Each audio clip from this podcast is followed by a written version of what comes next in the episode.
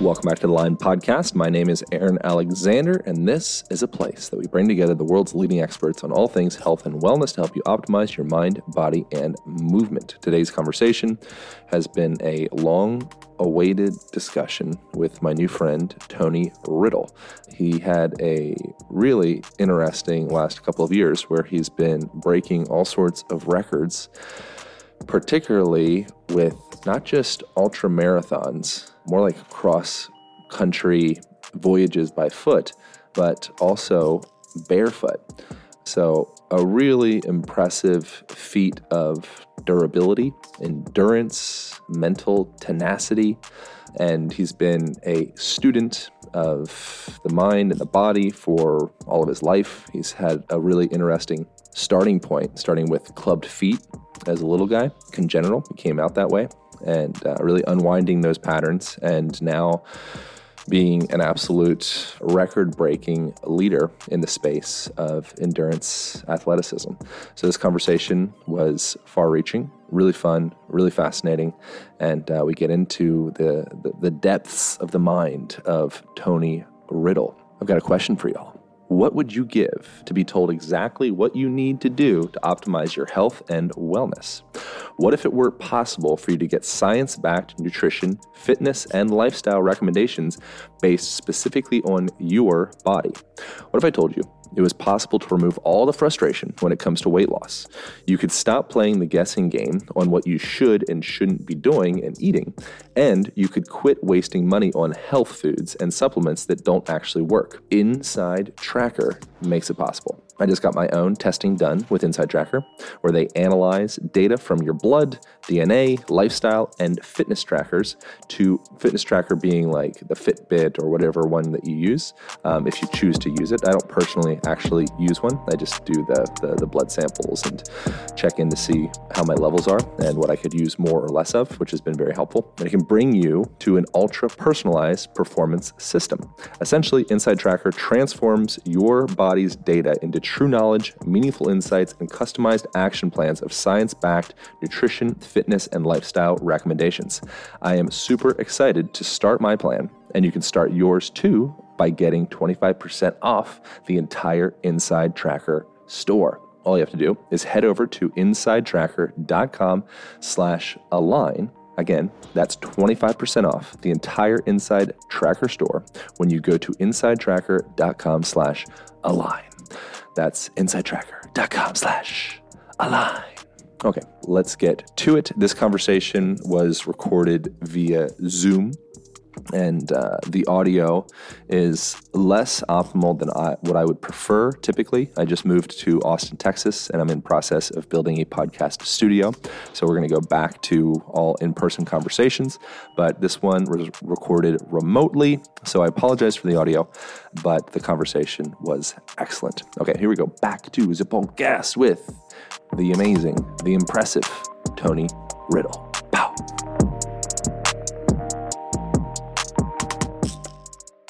Are you in the same area? I'm in Austin, Texas. And have you been out here? No. I've been to um, Pasadena. Oh, well, that's another state entirely. No, I'm in Pasadena in Texas. I've been oh, to, uh, to see a guy called, he was an absolute genius. He's dead now, unfortunately, but his name is Kenny Weldon. And so it's next to uh, Houston, basically. He had this whole language about fiber muscle. He used to call it like fiber muscle, man, this fiber muscle. And you related it then to Nicholas's model of this elasticity and understanding muscles and tendons and how those systems, once you understand external forces, they understand their role within it without our own intervention. You know, it's kind of like, well, actually, if I get my body weight where it should be, then the muscles and tendons kind of understand their role within that mechanism. Mm. And what we can often do is try and use inappropriate muscle action, you know, and tension comes in and Uh, we heighten kind of that risk of injury. And through boxing, it's very, very clear to see it, like how you transfer your weight from, say, to throw a right hand, your weight drops onto your right foot. To throw a left hook, you drop your weight back onto your right foot. Yeah. Drop the weight from your right hand to your left foot. You keep bumping your, pivoting your body weight from side to side. And then what we do through that model, you could see how people could deliver their body weight into their hand rather than using tricep extensions and you know, and trying to use muscle action because you only have so much weight in an arm compared to how much weight is in that mass if you can move it from one state to the next. You know, it's phenomenal work, really. Yeah, it's like the the whole is greater than the sum some of its parts. Did you ever come from a parts based perspective, or do you still see value in a parts focused lens? Yeah, I I came from a personal training background. Well, prior to that, I kind of hit a bit of bodybuilding, early days, joined the military, came out there, back into kind of that gym, yeah, pushing and pulling and yeah, a lot of aesthetics and a lot of protein shakes. Yeah, so I guess in those days, then found personal training. I had someone that was lucky enough to say, man, as I was drifting pretty much into the same behaviors I was trying to escape to join the army with. and found myself straight back into that. And the gym for me has always been kind of that. I guess it's the new fix for me. It was a space where I could go where it's away from all the dangerous behavior that I could easily kind of migrate towards at that age. And I found within personal training, after someone said, you should go into this, you've got a great physique, a great understanding of it, just have a look at it. And it, yeah, it's very quick for me to just go, wow, okay, I get this. And being able to deliver it and communicate it and so, I, yeah, of course, I came from that background, but very quickly I found myself in a personal training studio rather than a gym. And the personal training studio, she was very much, she was working with Premiership footballers. Her name was Linda Mosley. And uh, it was a lucky break for me. It was just, there was no resistance machines, no weights. It was pretty much just working with this, right? And there were treadmills in there, so running became a part of that. But it was very much body weight not I didn't have that language at that time other than body weight exercises. I didn't really understand what what it meant to have your body weight in the right position to achieve the right muscular and tendon actions. I just thought it was body weight work, right? Oh, you just use your body weight. And um, we found that most of the clients were like 40 plus that had no interest in, of course, the bodybuilding culture that had become the saboteur, I feel, of personal training at one stage. And so you really had to understand your craft. It was very different. And I started, I was more and more attracted then to Pilates. And I suddenly found Pilates mat work, Pilates mat work, found equipment based Pilates, and then was then involved in a studio, one of the first kind of in London, and then set my own place up and then had practitioners, like six practitioners working with me. And yes, I guess, and that was very prescriptive. And even in that system, like 650 odd movements within that repertoire. But if you really understand it, you can see how it was shaped through Joseph Pilates' influences of dance, perhaps in the above being above the New York City Ballet in those early days. But then underneath that, seeing ah, oh, there's gymnastics. Like he was a middleweight professional boxer who lost an eye in a fight. You know, they had this amazing repertoire of movement. And when you really got to the understanding of the early stages, it was very much like Nicholas's Romanov's pose language of body weight. And said, ah, okay, it could all sort of tie together. So yeah, I, you know, I was into a lot of prescriptive work at that stage as well. So there was an element of muscle action, muscles on, muscles off, and you need that remedial element and level of it. You almost need that because that's what the way we operate. But there's the anatomical, physiological, and then you go above it. Then you have gravity and then body weight, and then you kind of have that mind's perception even of how movement would be. So there's there's the that Nicholas introduces that's that that hierarchical system really of yes, we should train muscles and tendons, but we should also be really approaching this level so that these can understand their role within it, and we can understand our role within that. I guess it seems like probably a pivotal origination of your story into you just diving into like the whole world of, of, of movement and rewilding and doing all like the crazy barefoot marathon well not marathon like ultra super duper marathon stuff. You started off with club feet. Yeah. I mean the story yeah it goes back to i think my, my parents it's very difficult because my parents are quite a bit traumatized by that experience. So even getting things like photographs or conversation out of them you know, have you ever been, uh, have anyone ever said to you, have you talked to your parents about birth? I think it's a really important process of kind of reconnecting oneself is to go into the birth story, right? So sitting down, my parents, well, okay, we didn't really keep a lot of images at that time because we were, you know, we're a bit traumatized by it. And, but I was essentially the longest baby on record in Reading Hospital. And it meant I'd taken on this weird adaptation where I'd managed to kind of wrap my feet underneath my armpits and then bomb out oh, out of the womb because there's not much room in there. It was nine pounds eleven ounces, which is a big baby, and I was born with what what is like an over supinated foot. you know. So in images, they would look they would look pretty much like that, you know. That's the big toe up there, and you're on the wedges on the sides of your feet. So that meant first 12 weeks in plaster, but every week having to have that change. So there's a change of plaster cast every week because, of course, it cut the circulation off. You're growing quite rapidly at that stage, and then into then into braces like a boot with a metal bar that's braced across, and they prise the feet open, do the bolts up, and it keeps opening and opening until it gets to what what they consider perhaps as the appropriate alignment for a child's feet to be in. My mum's story of it is that it was incredibly traumatic for her because every week having to go to see a doctor to have these plaster cast boots replaced. So that involves me screaming, her crying, and if you imagine like your first early years, like when you're operating in those kind of theta, delta, alpha waves that we can only dream or dream of achieving in deep meditation. You're in that as a baby and you're absorbing all that, and that's yeah. And we're very emotional as beings at that stage, right? What we absorb. So that's kind of the not just having club feet. Then it's having that amount of trauma around it, I guess, and the story that comes with that in later life. You know. Right. So clubfoot's considered idiopathic, meaning we don't know why the heck it happens. But I wonder in your experience through have you utilized psychedelics is that a part yeah yeah absolutely yeah yeah so like through like shamanic work and kind of introspection and kind of just all the different more eastern realms that you've explored if that's an appropriate term for western anatomical allopathic medicine.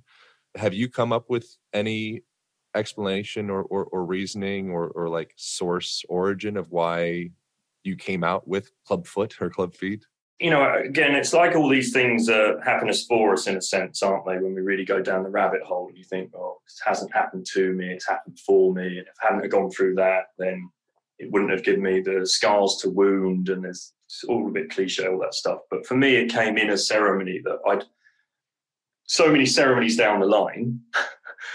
I'd basically managed to park all that whole story. So even my wife, Katerina, hadn't even heard of it.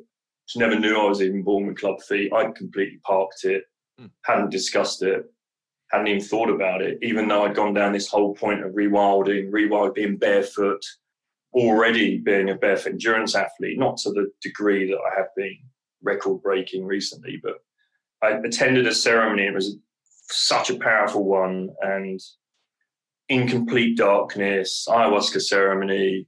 And my intention going in was just freedom the shaman holding the ceremony, he's looking at me like as if to say, "Really? I mean, that's a that's a big one to go in with. You sure you want to be hit with that? You know?" And um, it was as if like the first, just it only had to touch my lips. To be honest with you, I could just it just I just knew it was going to be a big, a big, big ceremony. And the language that came in at the beginning was about freedom. Was this Aaron that it was um, we're born we're innately free, right? So we we're born free, completely free. Yet we're handed all this stuff, and it's like here's something, here's another thing, here's another thing, here's all this materialism that suddenly keeps it drags us away from what it is to be free, the attachment to all things. And then as the conversation kind of as went down the rabbit hole with that, it, it suddenly came to me around attachment that it was it wasn't necessarily these things it was it was just attachment to it that was stealing our freedom. So if you're handed something and but you are not attached to this thing then it's then it can't take your freedom right? But it's we have this attachment to things. So within the ceremony then all of a sudden this this very clear precise voice was and the thing is tony you know freedom just can be taken in a moment. Bam like that and this is in the early part of ceremony. And then there was nothing, Aaron. I'm now sitting there completely just, wow, is that might that it? You know, there's no medicine. What's going on? I was looking around in the well, not looking around. It's dark, right? But you know, you get a sense of what's going on in the room at that stage.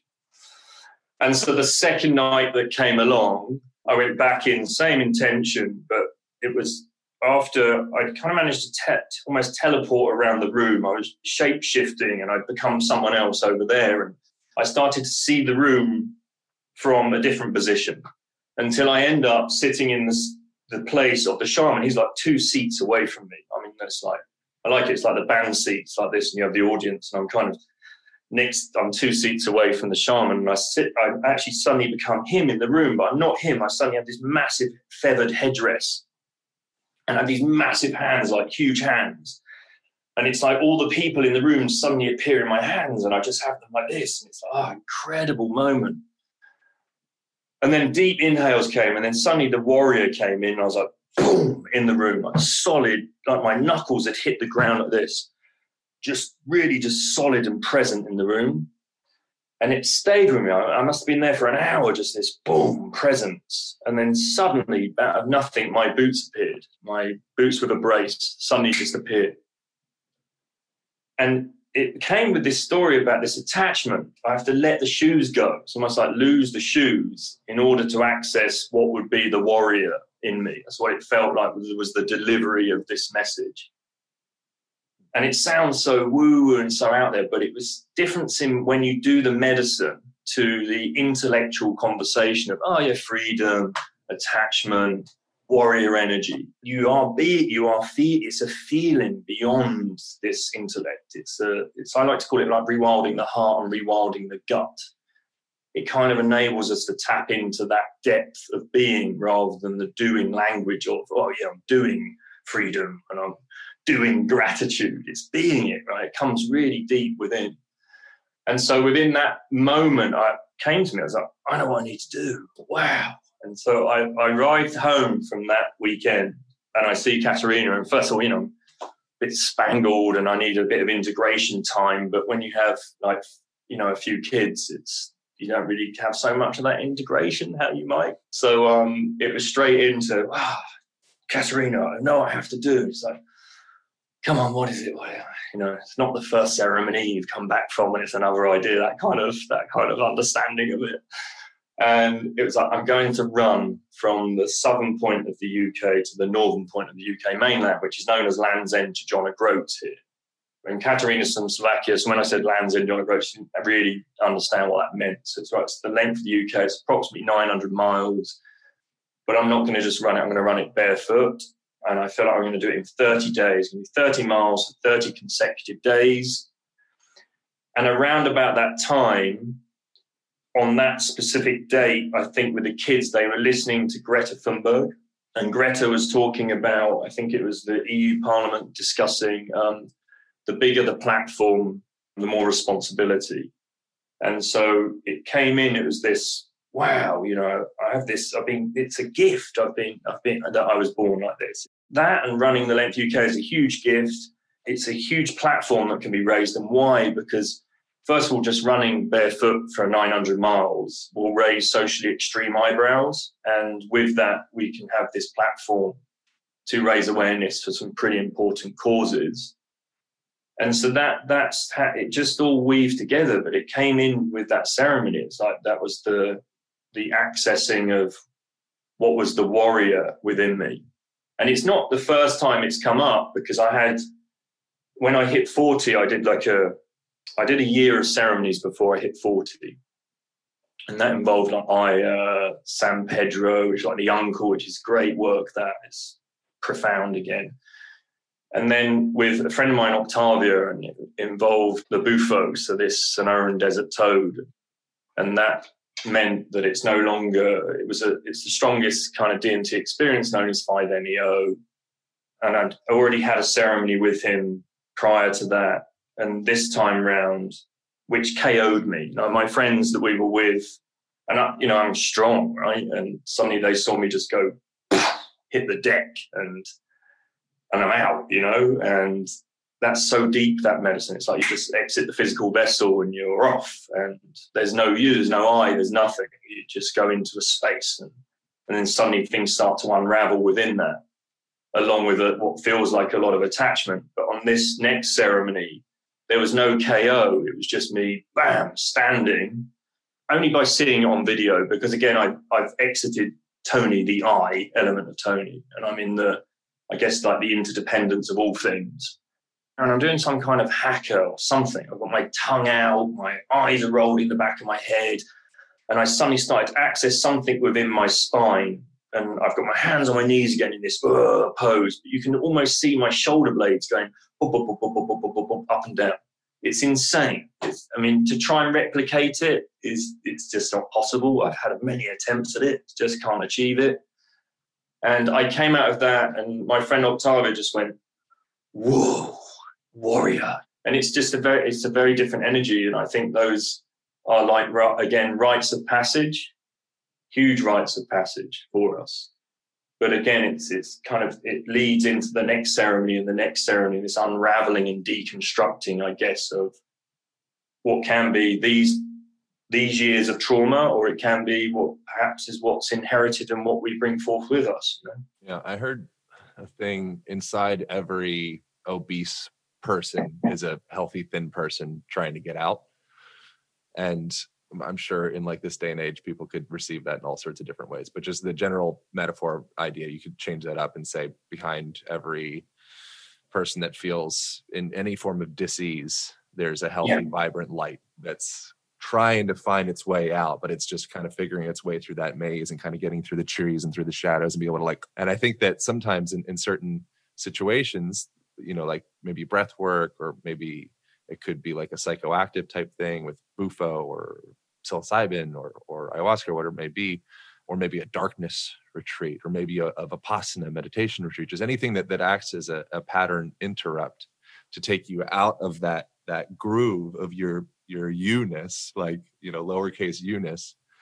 Behind all of that, I think there there is this almost like this this like zebras don't get ulcers is an interesting book from Robert Sapolsky. And he, you know, when it when a zebra gets attacked by a lion, it kind of goes through this cathartic, tremorous, like ugh, release thing. If it's if it survives, you know, and if it dies, you know, just move on. But if it survives it, it releases that stress and that trauma. You know, it goes finds a shady place and it goes through its wiggles and it like purges that out. And human beings, I feel like we're kind of backed up with years or you know depending upon your belief system maybe lifetimes of those deeply instilled contractions and if you have enough spaciousness, like perhaps you were experiencing that moment, I think the body has the ability to start to go into these really interesting, seems like a haka or something. And it's like it's you're bumping into your innate healing capacity. And the body knows exactly what to do, but it's the process of arriving into that point and you're feeling safe enough to be in that point or spaciousness enough or guided or whatever the term is. But it's like getting to that point i think is is nuclear. Yeah i, I think um, i mean there's certainly something said for all the rites of passage right? I'm a big fan of wim and his work and you know see the the ice bath as that modern day rite of passage for a lot of a lot of people going into that. It's enough as just to, as a as a reset of that stress response. Because of course with that zebra that goes through that experience, they're very much parasympathetic before that happens, right? And then it's a huge sympathetic response. That flight and flight will kick in. Well, fight, flight, freeze, fuck, feed, whatever we have now. I think it's five of them, isn't there? You know, imagine that. When we think about those, what are, go, are going on right today? And then there's that, the dismantling of that. And I think we had that. I think we had it through dance play. Like if you look at a tribal situation of dancing, it looks from the, I guess, from the early Europeans arriving on the shores of places. Like these are like um, savages, you know, enraged, dancing around a fire. But we know that through acts of play, we can help and we can find an imagination at least to imagine ourselves in a different position. And a lot of that is that we're stuck, right? So, yeah, we have years and years of trauma that can be compressing down. The intellectual lid screws deeper and deeper no, no, you shouldn't show your emotions, whatever the language is, especially towards the male population, or had been. It's very different now, right? But if we don't have that opportunity, or at least those behaviors that we can start to adopt that help us imagine us in different positions, then yeah, you can understand why there's mental health issues, depression, amylase, right? It's there, right? It's abundant. And if you understand kind of the behavior of kids and you can see in those really early years when you see oh, i have four kids now and we unschool so there's been no none of that domesticated conversation language that can be inherited in a school system. There's been some amazing studies but around kids in nature and how that looks right? But there's one with peter gray wrote free to learn It's a fantastic book. Anyone that's an unschooler, we recommend it. And it, he asked, like, uh, so Aaron, this is fantastic. Anyway, he asked 10 leading anthropologists, what does childhood look like in nature? And they say, they look at three independent tribes, right? Three different geographic locations. And they get the same kind of understanding of what it looks like. And they say that, well, firstly, the kids are the most well adjusted, rounded individuals they've ever met, right? These savages, you know, the, the, the most adjusted, well rounded individuals they've ever met. And they play from literally infancy through to the age of 16. And without any adult intervention, they learn everything they need to learn about their adult world. So you could say, really, they enter their adult world in a completely playful, imaginative way, right? So, what would adulthood be, right? Well, it would be a playful, imaginative experience, I imagine, right? Where you still play out what you've been playing out as a child. But when you unschool, you kind of get an understanding of that and you see it and you see it and you experience it. But also going down that path is honoring developmental stages of that child. You know, I was saying like in the first, it's like last trimester through to the age of seven, you're evolving as an emotional and an imaginative species, right? And then you hit your intellect, and then at like the age of nine, you should have everything you need for your adult world. Dopamine transmitters are off, and you start having to go and seek. but up until that point, you have a huge abundance of dopamine that should keep you satisfied in your position, right? And you just play. You play with everything you have, but also you're a sponge to what's going on around you, right? So if, for instance, you have the natural tribe of adults that children are observing and playing out, what is it that then our children are observing and playing out? Because we're giving them all the gifts of when they walk through to their adult years, right? So, and if we don't give them an opportunity or a behavior to observe that is the zebra shaking out or the haka or whatever it is, that they don't have a mechanism or an understanding of what it is to deal with trauma, right? And it's almost like I feel it's we're in an amazing time right now that we have these huge gifts around us that we can talk about stuff like this. You know, we're two guys. Talk, look where we can go with conversation. And the more and more we kind of go down the rabbit hole of, I think, expression and play and deconstructing, dismantling, the more chance the younger generations will have of observing that and normalizing it. I want to take a moment and discuss one of my favorite supplements. That supplement is magnesium. Listen up. If you're having trouble falling asleep or staying asleep, one of the best things you can possibly do is start getting enough magnesium. Don't waste money on fancy and unnecessary supplements, and also don't normalize sleeping poorly. You deserve to get a good night's sleep regularly, and literally all you need in order to do so is some magnesium.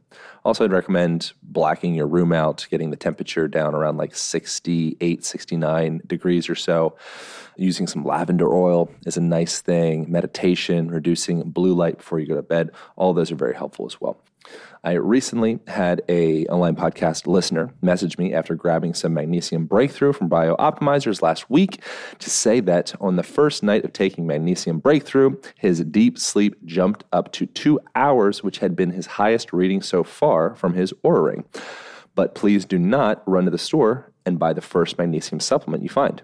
Most magnesium supplements use only the two cheapest synthetic forms, and since they're not full spectrum, they won't fix your magnesium deficiency or help you sleep better. There's actually seven unique forms of magnesium, and you must get all of them if you want to experience its calming, sleep enhancing effects. That's why I recommend Magnesium Breakthrough by BiOptimizers. Simply take two capsules before you go to bed, and you'll be amazed by how much better your sleep is and how much more rested you feel when you wake up. For an exclusive offer for my listeners only, go to magbreakthrough.com slash align podcast. That's M-A-G-B-R-E-A-K-T-H-R-O-U-G-H dot com slash align podcast.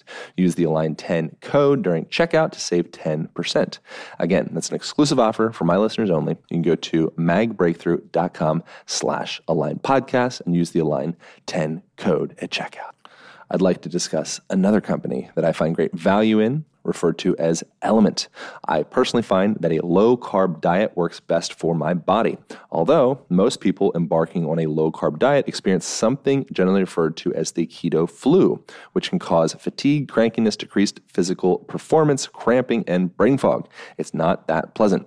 While it's a complex equation, electrolyte deficiency in folks adhering to a low carb diet is in large part driven by two key factors. When you make the switch to a low carb diet, you're probably eliminating processed foods from your diet, which contain high amounts of sodium. Low carb diets are diuretic in nature meaning the kidneys excrete electrolytes at a higher rate. This is normal and not something to be worried about, but it's important to replace these electrolytes. All is not lost though. By properly supplementing your electrolytes, both your keto flu and low energy can dramatically be reduced, if not avoided altogether. If supplementing your electrolytes seems right for you, I highly suggest LMNT. I use LMNT exclusively because all their ingredients are real and recognizable. Plus, all their products are always sugar free, gluten free, paleo, keto friendly, and science backed. Plus, it contains three times the electrolytes as your average sports drink, which also contains a bunch of sugar and bullshit. And guess what? You can try LMNT out for free. You can receive a free LMNT sample pack, including eight packets of LMNT, two citrus, two raspberry, two orange, and two raw unflavored by heading over to drinklmnt.com slash align. That's drink, D-R-I-N-K, the letters lmnt.com slash align. This deal is not available on your regular website, so go to drink, D-R-I-N-K, L-M-N-T dot com forward slash align. And you only pay five bucks for shipping and you get that sweet sampler pack to try out. I think for me, and maybe a lot of men or people, there was like an abandoning of the child because of a sensation of, of pressure that you know you don't want to be weak or you don't want to be or i don't want to be weak i don't want to be vulnerable grow up fast. And i put like this facade or this like guild of like muscles and grew my beard out. And i mean i essentially kind of look like i do now so maybe it's i mean in, in certain in, in, in part it's still there for sure. Mm-hmm. But now i'm just i guess like more in observation of it. I'm like oh there that is. There, there you go. Still still running strong but i think that there's as you're talking, and almost like the story of Peter Pan came up. Robin Williams, where he gets finally gets like deemed the Pan, you know, you know, and he's like, you can you fight and you can, you know, all the different things you do. It's like you are the Pan. Yeah. That, I think that moment, it's like the it comes into almost like the Jungian maturation of the archetypes. You know, where it's not an abandonment of the immature aspect of self. It's just an evolution into the mature which is all encompassing you know so there's yeah. no point throughout the timeline that you kind of skipped and jumped because it was you didn't like that point or you know repress it or push it aside or you were ashamed of it it's like it's the same analogy as the body you know mm. the whole is greater than the sum of its parts so the whole of your history and your childhood and your present and you know your your warrior and your magician and your lover and you know all that to use Jungian stuff like that is the pan. But in mm. order to do that, you for me at least, I think it's been I'm still in the I don't think I'm the pan yet. I think I'm still in process. And maybe that belief system is a limitation. But it's kind of like a regathering of the past and kind of coming to any points historically where it's like, was there any point that I felt like I needed to kind of brush that part aside? You know, like a reintegration of all of my parts of my history allows for the healing in the present, I think is maybe what I'm trying to say. Well, I think the first stage is just the recognition of it, isn't it? It's just, and also then comes the recognition, then comes with it the responsibility of that change. For me, I think more than ever, it came with parenting. Like, there's an obvious one. As soon as the father comes in, you start to then analyze more of your own language because when we're upregulated, say we're the we're the zebra in 90% of our time that's being attacked rather than parasympathetic and haven't learned modalities to deal with the threat and learn to downregulate again, then we start to operate in those early years, right? To say that last trimester up until the age of seven, that stuff plays out in our adult skin, but the worst side of it, not the important stuff that we've learned to play and come into maturity, not the cutoff point or the divorcing of that, but almost the traumas of that or the worst stuff that's been stored and hasn't been dealt with within that subconscious. And I think that the language that comes in, like your inherited language, suddenly, oh, hold on a minute, that's not me. Uh, oh my God, it's like, who's that? And then suddenly, oh, I recognize my mum's voice in there. I recognize my, my dad's voice in there. And then, but this is from a point of compassion because what we also have to understand is again that, you know, each generation back there has been, they were born into a norm. Peter Kahn, environmental generational amnesia. So it's like every generation that's born, they're born into a new norm. And so we could discuss that around. It could be if you were born into the war, that would be your norm. And so you're born into the emotional norm of that as well. So that's your first templates of that delta alpha theta frequency in meditation. You've absorbed the traumas of the war, right? And all the emotions around it. But you haven't just absorbed that, you've absorbed your parents' emotional reaction to that time because they're in your tribe of influence. And so that's my grandparents. And then my parents then being born into those households that probably have a lot of PTSD from those wars. And then you then you come in again, and then you look at my, my my dad had an engineering business, and so for him he was around machinery and noise all day long, and I was like an ADHD kid, can't sit here. I have to be out doing stuff, and so noise to him. So I, it was very much like, why, is, why does he keep tapping? Why does he have to keep tapping? You know, and, you know, can't he sit still? And if there was a noise in the house, why do we have to have that noise going? So we had stuff like that. So for me, with my kids, understanding what I do, but hadn't deconstructed that like when they first came. Do you know what I mean? So they came in, it was like, oh my god, I'm trying to concentrate over. The kids are driving me nuts, and there's no, no, no, no, and all that stuff coming in, changing my perception of the room. So I don't now, I don't see kids playing anymore. I see a nuisance and a noise and and this kid should be seen, not heard language come in. And so eventually, having done the work, it's now, ah, I'm triggered. That's why I'm getting there. Oh, okay, if I go out for a moment, I do a bit of breath work and I come back in, and then suddenly my perception of the room is one of the growth promoting state again.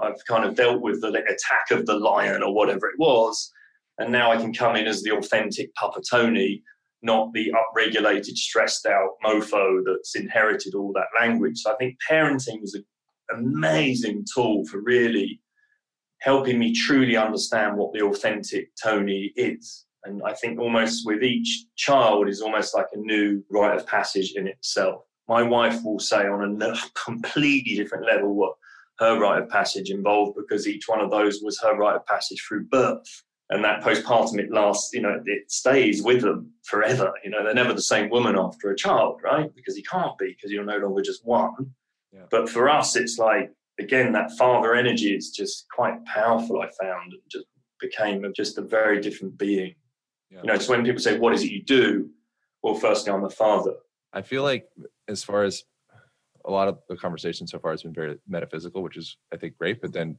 bringing into tangible like actable information. I think that the metaphysical stuff, if a person can access those parts of themselves and find maybe deep layers of, of contraction or resistance or anything of the sort, it allows their their musculoskeletal system, their nervous system, to relax at a deeper level than what perhaps they've never even realized they had access to. And then that opens up the potential for athleticism and mm. for success in, in really whatever capacity you are interested it's relationship or business or deeper connection with source god you know you want to run faster longer like all of it. If you can truly relax and allow your body to go into that rest digest state and be able to heal and also be able to move without tension in general it's like getting a hybrid car. All of a sudden it's like wow we used to be able to go 190 miles now we go 450 it's like well, you're dramatically more efficient because you didn't have these deep layers of contraction the whole time you were out for your jog. And so I wonder with you with the barefoot run of 900 odd, you say miles or kilometers? Miles, yeah. Oh, wow. That's a lot. So with that, uh, how did that come into play? You being able to sustain that? Because I'd imagine you probably went through different layers if it wasn't just like pre-workout and like stretching your calves. I'd imagine there was deeper layers to keeping your body going for that long. I think firstly, it's there's a technique. You know, we were kind of pioneers of this barefoot movement, of the running movement, barefoot running movement. Not, I don't mean like the read the Born to Run and take your shoes off and run. There's an actual template for how our posture should be and and then once you get that right then you use the appropriate joint actions muscle actions and everything and then once you have that the physiology is kind of doing what nature intended it to do so if you look at dan lieberman's work it's like you know every part of our anatomy is shaped for running so if you then start to think well if i get the appropriate shape and where can i see that will be in the tribes that run right and so that kind of gives us a template, or you can look at Nicholas Romanov's work of the pose and see there's a specific posture that we go to. And then if we then go a bit deeper than his work and think, well, what about the feet? So there's this rewilding of even the feet, not just the running style, but rewild the feet, rewild the running style, and then bring in breathing mechanics like nasal breathing to become more efficient, but also find that your need to drink so much water or hydrate is minimized because what you lose 42% of water through vapor through mouth breathing. So there's there's lots in there. So there was the technique of running there was being barefoot becoming more efficient through the technique but also becoming more efficient through breathing and then there's just the understanding of the mileage so i broke it down into like 10 mile stages and i pause get some I was very plant based at that time, plant based gains and go off again. And then I did the next 10 miles plant based and then go off again. And then. Are you still plant based? I'm kind of, I go with this 95%, 90% plant based, but any meats are all wild. So um, I don't eat any domesticated farmed animals. I don't like that, that understanding of it. I don't like the idea of the abattoir and the way that they're slaughtered, or the antibiotics, or the. I think you're consuming all of that when you're maybe consuming animal products is to think of the bigger picture and how possibly that would look and the closest you could get it to being in nature. And I think that it's not just about a slab of meat, it's about the whole offering of what that is. And I think it's much more aligned with how things would be again in nature. And I have friends that have estates here and, and they have rewilding projects. And again, they have gamekeepers that look after the land and they're in a relationship with the animals on the land. And if they don't look at the numbers on the land, then it wreaks havoc on the whole biodiversity. So it helps, I guess, interact at that level. So that's where I'm at. So then with the run, it there was various stages along the way because you're dealing with the recovery is very much then sleep, cold immersion, breath work, of course. I was with my family as well, so I was on the road with my family every day, changing locations and then there was one particular point, Aaron, where it went beyond the physical because I was running across a stream and a rock moved and I gave myself an upper ankle sprain. And it's a terrible one, the upper ankle sprain. It's as if like someone's grabbing an, a sharp instrument and just jabbing it in the right in the tib anterior tendon, that kind of area, and you feel like your shin's going to blow up. And even just lifting your foot from the floor triggers that sensation. Putting your foot down triggers that sensation. So it's immediately after that, and I realized, oh no, it's like day 26 of 30. I'm right at the end of this event. Oh no, the whole thing could be over in this moment. So I, I walked for a bit and I'd walk for half an hour and it's now it's too painful. I'd run for half an hour, now back to walking and playing with it, trying to tweak the technique as I was going to minimize the loading effort or the pain at least, you know, and then tuning in of it and out of it and breathing and getting into almost like a meditation with it. Parking it, I guess, in a way, is that the best? But until I had to get my support guy come out, James, amazing guy over in Ireland, James Joyce, and he picked me up, took me back to our location where we were staying. And I arrive, and my family are all there looking at me as if, so, this doesn't look good, as I'm kind of hobbling in the room and they just gave me the space I needed. So it involved just sobbing to start with, just all the 26 days, I guess, I managed to dump out in that moment anything that was there. I did the zebra and just let it all out in that moment, like days and days of this stored up. Not just 26 days of running, we're talking like a year in preparation, planning an event. That's what people maybe a bit disconnected when you're doing that. It's a lot to organize around it and the training that goes in prior to that and then just had to just knuckle down on the healing process. And it started, I took day 27 off and um, everyone left me alone for the day. And I was getting lots of amazing messages that would come in, you know, and great support, of course, which helped feed that need, that sobbing, the crying that comes with that kind of level of trauma and healing. And then I just went, flipped the switch. I did a Bruce Lipton model on it where I was kind of understood that, you know, with this petri dish of cells that can understand growth or protection, and that might be the toxic environment, or it might be the perception of the environment. And my perception at that point was very much the victim. The victim was, oh my God, I'm on day 26, it could be all be over. And I had to flip every bit within me into the perception of healing rather than the perception of being the victim. Mm. And that again meant that warrior kind of magician, whatever it is, had to come into that moment. And I just had my head over sitting over a bucket. And one bucket I had ice, and the other bucket I had hot water with apple cider in it. And I was just going from one to the other to the other to the other. That went on. Then I'd get down again, breath work. That would lead me into meditation, meditation, then into mobility. And I spent a day like really smashing it, a day of doing deep work. And then the next day I ran 30 miles. The day after that I ran 47 miles. And the day after that, the final day, I ran 57 miles, like the longest distance, almost twice the distance on the final day. Mm. Still with an upper ankle sprain, but just the mind once you flip the switch, I guess. Amazing want to take a quick moment and discuss a new beverage that I've been finding to be quite delicious and supportive for my health. Uh, if you drink too much coffee, which I am guilty of on occasion, or you experience negative effects from coffee, I highly recommend trying out Hone blends. This is a blend of ceremonial grade matcha, USDA organic cordyceps, and methylated vitamin B12 and B6 that not only bring you the same energy as coffee, but the energy is also longer lasting. I'm a huge fan of cordyceps as it greatly helps to increase my athletic performance, enhancing my stamina, energy, and endurance, but also has other amazing health benefits. It's a great source of prebiotics for improving gut health and reducing inflammation.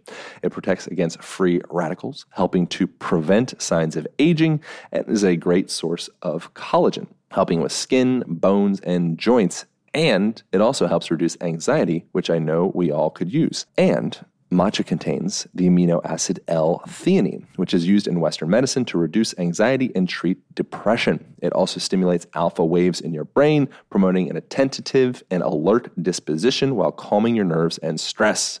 My favorite way to drink Hone Blends is by mixing it with some hot water and full fat coconut milk for a delicious matcha latte. I'll typically drink this in place of a second cup of coffee and have found my energy levels to be higher than ever before.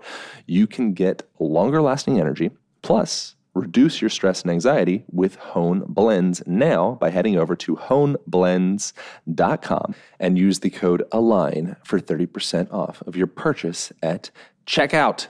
I hope you guys absolutely devour it and enjoy it. Once again, go over to H O N E blends, B L E N D S dot com and use ALIGN code for 30% off. All right, here we go. Back to the podcast with Tony Riddle.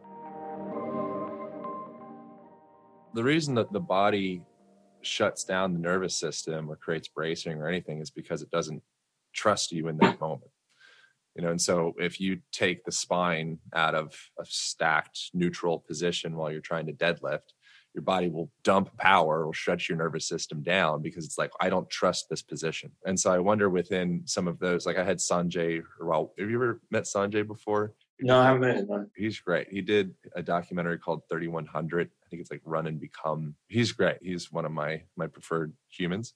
He's just got amazing heart and great storyteller and he's brilliant in a lot of ways.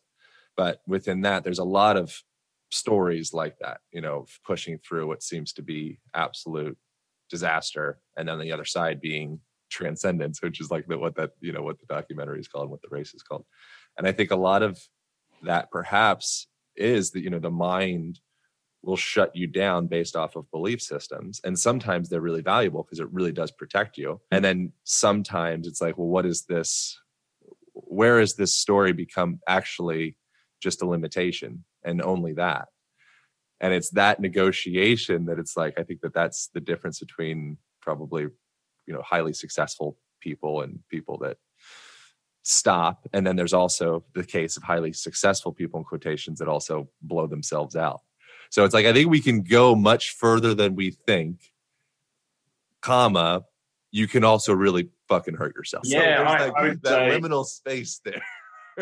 Yeah, and I think the closer we can take things to what would be the natural norm, the more successful we would be.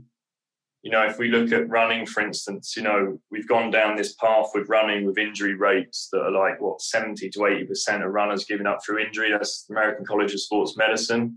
And it just so happens it correlates with 1969 with with footwear that you know, suddenly became compromising because it had rubber that dumbed down certain impact, transient impact forces that would trigger the mind to be able to change shape to deal with the forces. And so we then look at knee problems, lower back problems that can come in through running, right? And then, so that's even running. And then we could look at, well, what does sleep look like? What does sunlight look like? What are all these, what are all these natural needs look like? Yeah. And look to nature again for examples of them that would lead, I guess, we could go down the path of what Maslow's hierarchy of needs, right?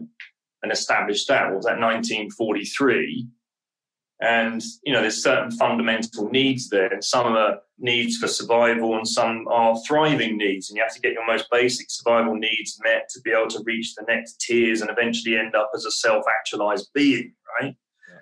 But if we looked at that model, let's put let's put one of the most fundamental needs in there, like food, right? So food is like a really fundamental need in there. And we say, okay, how does that look then in 1943 versus today? Even and who's getting their food need met on that pyramid? And then, well, let's let's really do a number on it, and let's go all the way to nature and look at oh, how does it look in nature about the food need, right? So we could say moving through a landscape exposed to the landscape, grounded, bare feet, microbiome connection with the soil through the feet? Is there a communication through us to the soil that the soil understands what to give the plants to give to us? Could be.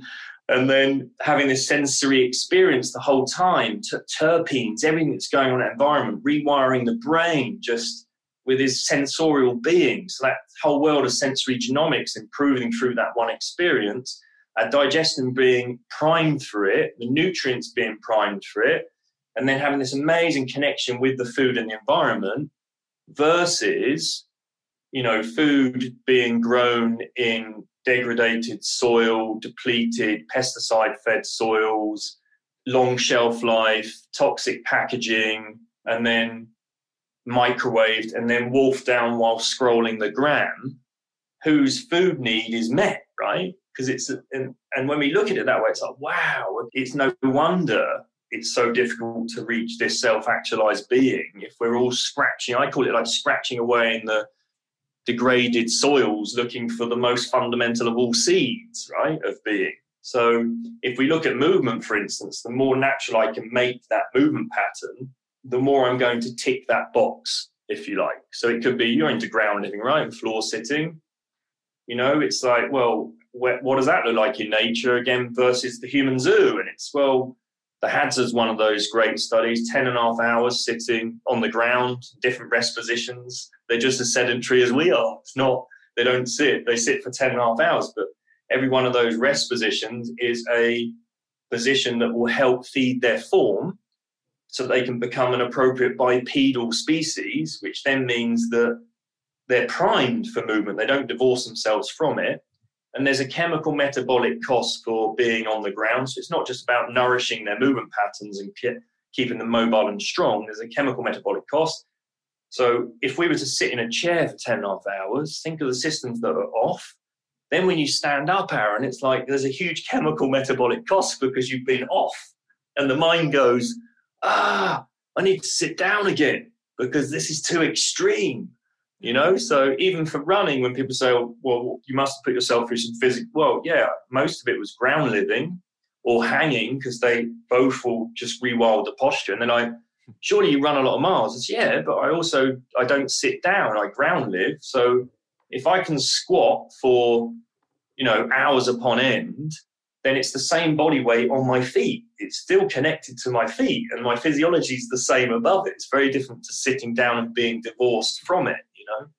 So even that, just there's a skill to that. There's a, and people don't see that as a skill. For me, it's like the refinement of your natural needs is probably the most fundamental thing for life. Successful life, I think. The whole time I've been standing on this uh, slant board. Nice. Knees over toes. Knees over toes, right? Exactly. People can get dogmatic in any direction. If I recommend someone's knees stay behind their toes, you know, while they're deadlifting 300 pounds, we're like, knees over toes, man. I'm like, everything's variable. There's, there's yeah. no, you get into one tunnel. You're like, no, no, no. Like every conversation's probably bigger than we think if we've read like a couple headlines of a thing. Like it's almost definitely bigger than the headline. Have you read my my book? I have it. Yeah, of course I've read it, man. You sent it to me. Yeah, okay, yeah. Cool. I wasn't sure if I sent it to you or not. I was gonna say like, I'm like, like you're describing the aligned method. like I love not that it's my shit. I don't think that I said all I'm saying is just like be a human. Like I don't think that I wrote in there is like novel or new. It's all very obvious. But I love that you're mentioning just simple things of like hanging, you know, and spending time on the ground, like completely free and I, I think if we can integrate those subtle, just subtly integrate more effective movement into our daily lives, like almost looking at at our our workstation as like an opportunity for like a like a full body massage in a way. So like during this conversation, I'm like doing work on my ankles and my knees, and I've got a little ball thing on the table. I've been like rolling out my forearms, you know, as we're having this conversation. And it's like, it's costing me absolutely nothing. I get done with this. I essentially paid a yoga therapist to work with me for an hour. You know, I'm not like tooting my my horn of like I'm doing something great. I'm doing something very normal. I'm just subtly implementing what would naturally happen had you be naturally moving through nature into yeah. this domesticated life. Yeah, yeah, absolutely. And I think that people can go really far on the one side of the rewilding, where it's like, okay, just no one's going to do that. Like if you live in an apartment high rise in New York, like you're probably not going to fall into that category of like you know moving out with the Hadza people or something. But there is a there is a way that we can integrate those principles into our high rise apartment situation. We can't all live in nature, but it doesn't mean we can't live naturally. And it's exactly, exactly that. It's to look at the indoor and outdoor environments. I I look to natural beings of the world to give an example of it, of course, because that's the appropriate natural template of it all. And then we can say, right, how does that look like in the human? What does that look like in the human zoo? Right? How can I change my movement habits? How can I look at my sleep, breath work, whatever it is? I mean, you could tick any of the boxes and put them in those natural needs, right? Even down to the way we communicate or have connection or community. And sleep's like a, a big one, isn't it? It's like a great one, but it's like most of the sleep studies we come across, Aaron, they're they're they're in the human zoo, right? And again, it's done. It's either in a laboratory or in the zoo. So it's what does it look like in nature? There's a great one by um, Professor Siegel. That's the University of California, and they look at three independent tribes. So you have the Hadza, you have the San, and there's another like agricultural tribe that are in Bolivia, and it involves 94 participants and it's over 1,165 days. And again, these are three tribes, three geographic locations, right? Complete different geographic locations. But what it gives us is they have the same templates for sleep. So it's not like, oh, it's different in this tribe and it's different in that tribe. These are three tribes that are living the way that we perhaps have evolved for 95% of our time, right? And they have the same things going on. Of course, there's the there's the sleep wake cycles of it. So they're not all asleep at the same time. That's that's one thing that comes through this is that it's not like they're smashing in eight hours. So for a lot of my people that I see, and especially when you become a parent, it's like if you read the sleep studies, I'm surprised I'm even here today. If I don't reach eight hours, I have a sleep debt and I'll have obesity, diabetes, blood pressure, all these symptoms that will come in. And then when you look at it, you go, well, how's that possible? Because I'm in I'm in good shape and I'm, I'm I can go and do I can go and break records at the moment, not blowing my own horn, but uh, this wouldn't be possible surely if I had a sleep debt. And then you look at that model and you go, ah, aha, these guys are in incredible shape, by the way, these tribes, right? And they're they're in phenomenal shape, all under the BMI. They're all in amazing shape. They move well. yes, there's mortality, but a lot of that is to do with infections. It's not to do with chronic disease. And if they survive till 60, 70, they're still in amazing shape and move just as well as the younger people within the tribe. So what is it they're doing? And so they break away and they look at the they look at 33 members of the Hadza isolated. And they look at them for I think they study them for 200 hours and the whole tribe, they're only ever asleep together for 18 minutes.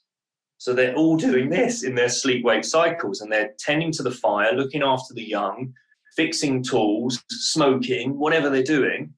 But it's in a sleep wake cycle. So they reach the depths of sleep and they have to always have a fire. So someone has to tend to that.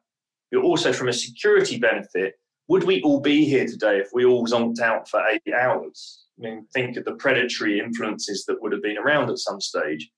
So, what is it that's happening? And then you see it, you go, okay, so lighting. Lighting's that. They don't have the ability to create sunrise at sunset. Doesn't happen, right?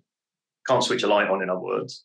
Their temperature goes down. We know that. Then there's also the information they receive, like this thing at night. What information we're receiving? They have firelight and wisdom and humor and romance being taught around the fire, which helps aid that parasympathetic state and the imagination brain because chances are that's probably coming from the elders within that tribe.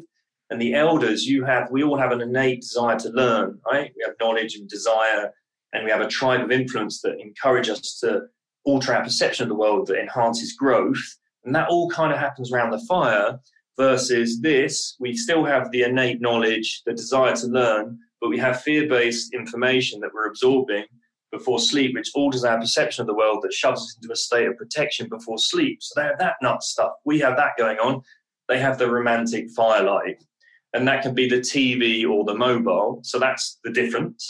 So then we look at well, what's happening with lighting, and the main regulatory systems like leptin, ghrelin, insulin, pancreas, is melatonin, right? And then we look at the melatonin studies and you go, oh, okay, melatonin is responsible for all those three regulatory systems. So it's not, I need eight hours sleep. I just need to make sure my melatonin's in check. And then you go, okay, where can I find those studies? And there's the credible one. I don't know if you come across this, man, but it's, it's a study of a simulated work experience, like a warehouse experience. So I'm working in bright light versus a dark sleep experiment versus someone working in the same brightly lit experience but with blue blockers on, amber glasses that then give them the same firelight experience, biological darkness. And they look at their melatonin urine samples, and this group nothing, this group yeah abundant, and this group with the same experience of these but blocking out all the blue spectrums had just as much melatonin as group two. So that means, oh, if I was a night shift worker, I don't need to be panicking right now. Yes, it's not going to be great long term, but I can mitigate a lot of this by actually bringing in some of these influences, you know? So just looking at nature again as an example can help park a lot of the fear of not getting eight hours at least, right? There's some amazing stuff out there. If you start to really go down that rabbit hole, what does it what does it look like in nature versus where we are right now, you know? Yeah, as you're talking, I'm just so grateful that you exist where should people go if they want to learn more about you or your experience or yeah so you can find me at tonyriddle.com where i've got like there's online tutorials there. There's an online community that's there called the nat life tribe also my instagram at the natural lifestylist. As you're talking the, the quote from i think it was winston churchill. I should put it in my book. First we build our homes and then our our homes form us. Or first we form our homes then our homes form us whatever some paraphrase version of that. But you build your house you know and then you're like cool this is great. You have the vision and then eventually that vision starts to you know contour and you know form you into it and i think it's an interesting thing like that's what makes humans so impressive is our, our capacity for adaptation and that includes adapting to like being in a cubicle and slamming mcdonald's cheeseburgers all day like your body figures it out. It's just going to look a mm-hmm. little different. You know, it's it's a kind of it's like choose your adventure. Like no no one is wrong or right. It's just acknowledge that you have far more power than you than you perhaps even believe in the moment. You know, choose wow. the vision and then proceed forth. It's up to the individual. I don't have any, you know, judgment for one being better or worse than the other. It's just just know that you have the choice. That's the major thing, I think. Yeah, I think that, you know, it's definitely within all of us is this ability to change, be the change. But ultimately, just using that evolutionary model of thinking, we're the descendants of some pretty amazing ancestors, right? Mm. That's how we're here. We're here today because they've traversed the most incredible environments and hostile environments for us to be here today. That's in our DNA, right? We literally we are the most powerful being, right? When we really let go and connect with it. And so use that Bruce Lipton model of flipping your perception, you know, you know, we we are the most incredible, power, powerful beings. We are innately wild, connected, and empowered. Right. For anyone that has kids, remember that's innately, you know, connected, wild, empowered beings. And for your kids, try and preserve that. yeah, that was the same advice or recommendation or wisdom from Neil Strauss when we did an interview like a couple years ago. That was like I was asking about fatherhood, you know, and him raising his son's called Seven, and that was essentially exactly it. Is like preserving that innate intelligence and wisdom and creativity and play and like you know kind of like a hunter gatherer kind of scenario of of of you know carrying around the ember of that fire. Like don't let the fire go out. Yeah and i think you know it's an observation so aaron it's an observation right? I think with this skin this spiritual skin we we have this responsibility right to give ourselves a present best in this moment because all those beings under the age of seven that are recording the information in those first early years are observing us right it's our behavior so whether you're a papa a mother whatever you consider yourself to be, just an individual, anyone that has any adult has children observing. You don't have to be the papa, the mother, or whatever you consider yourself to be. Mm. It's to understand that every child is observing us, mm. and that will become the template for their future, perhaps. You know. Mm. So it's really just, I guess, taking on that responsibility of being the change, not you know, in the um, cliche sense, but really understanding that every decision we're making is being observed somehow, right? Well, I look forward to meeting in person. Thank you so much for doing this. I appreciate it. And uh, I look forward to your book whenever that comes out. All right, over and out. Hope you guys enjoyed that conversation. If you did, feel free to share it on the internets. Instagram is a likely place. If you do, you can tag me at Align Podcast, A L I G N Podcast. And you can also tag Tony Riddle at The Natural Lifestylist. And there's a good chance we will reshare your post or your story or whatever. Yeah, Tony is such a authentic, intelligent, inspiring human being. So I'm so grateful to get to bring conversations like that to y'all. All right, that is it. That is all. I hope you devour your day. I hope you have an excellent week, and I look forward to uh, conversating in your ear holes next week.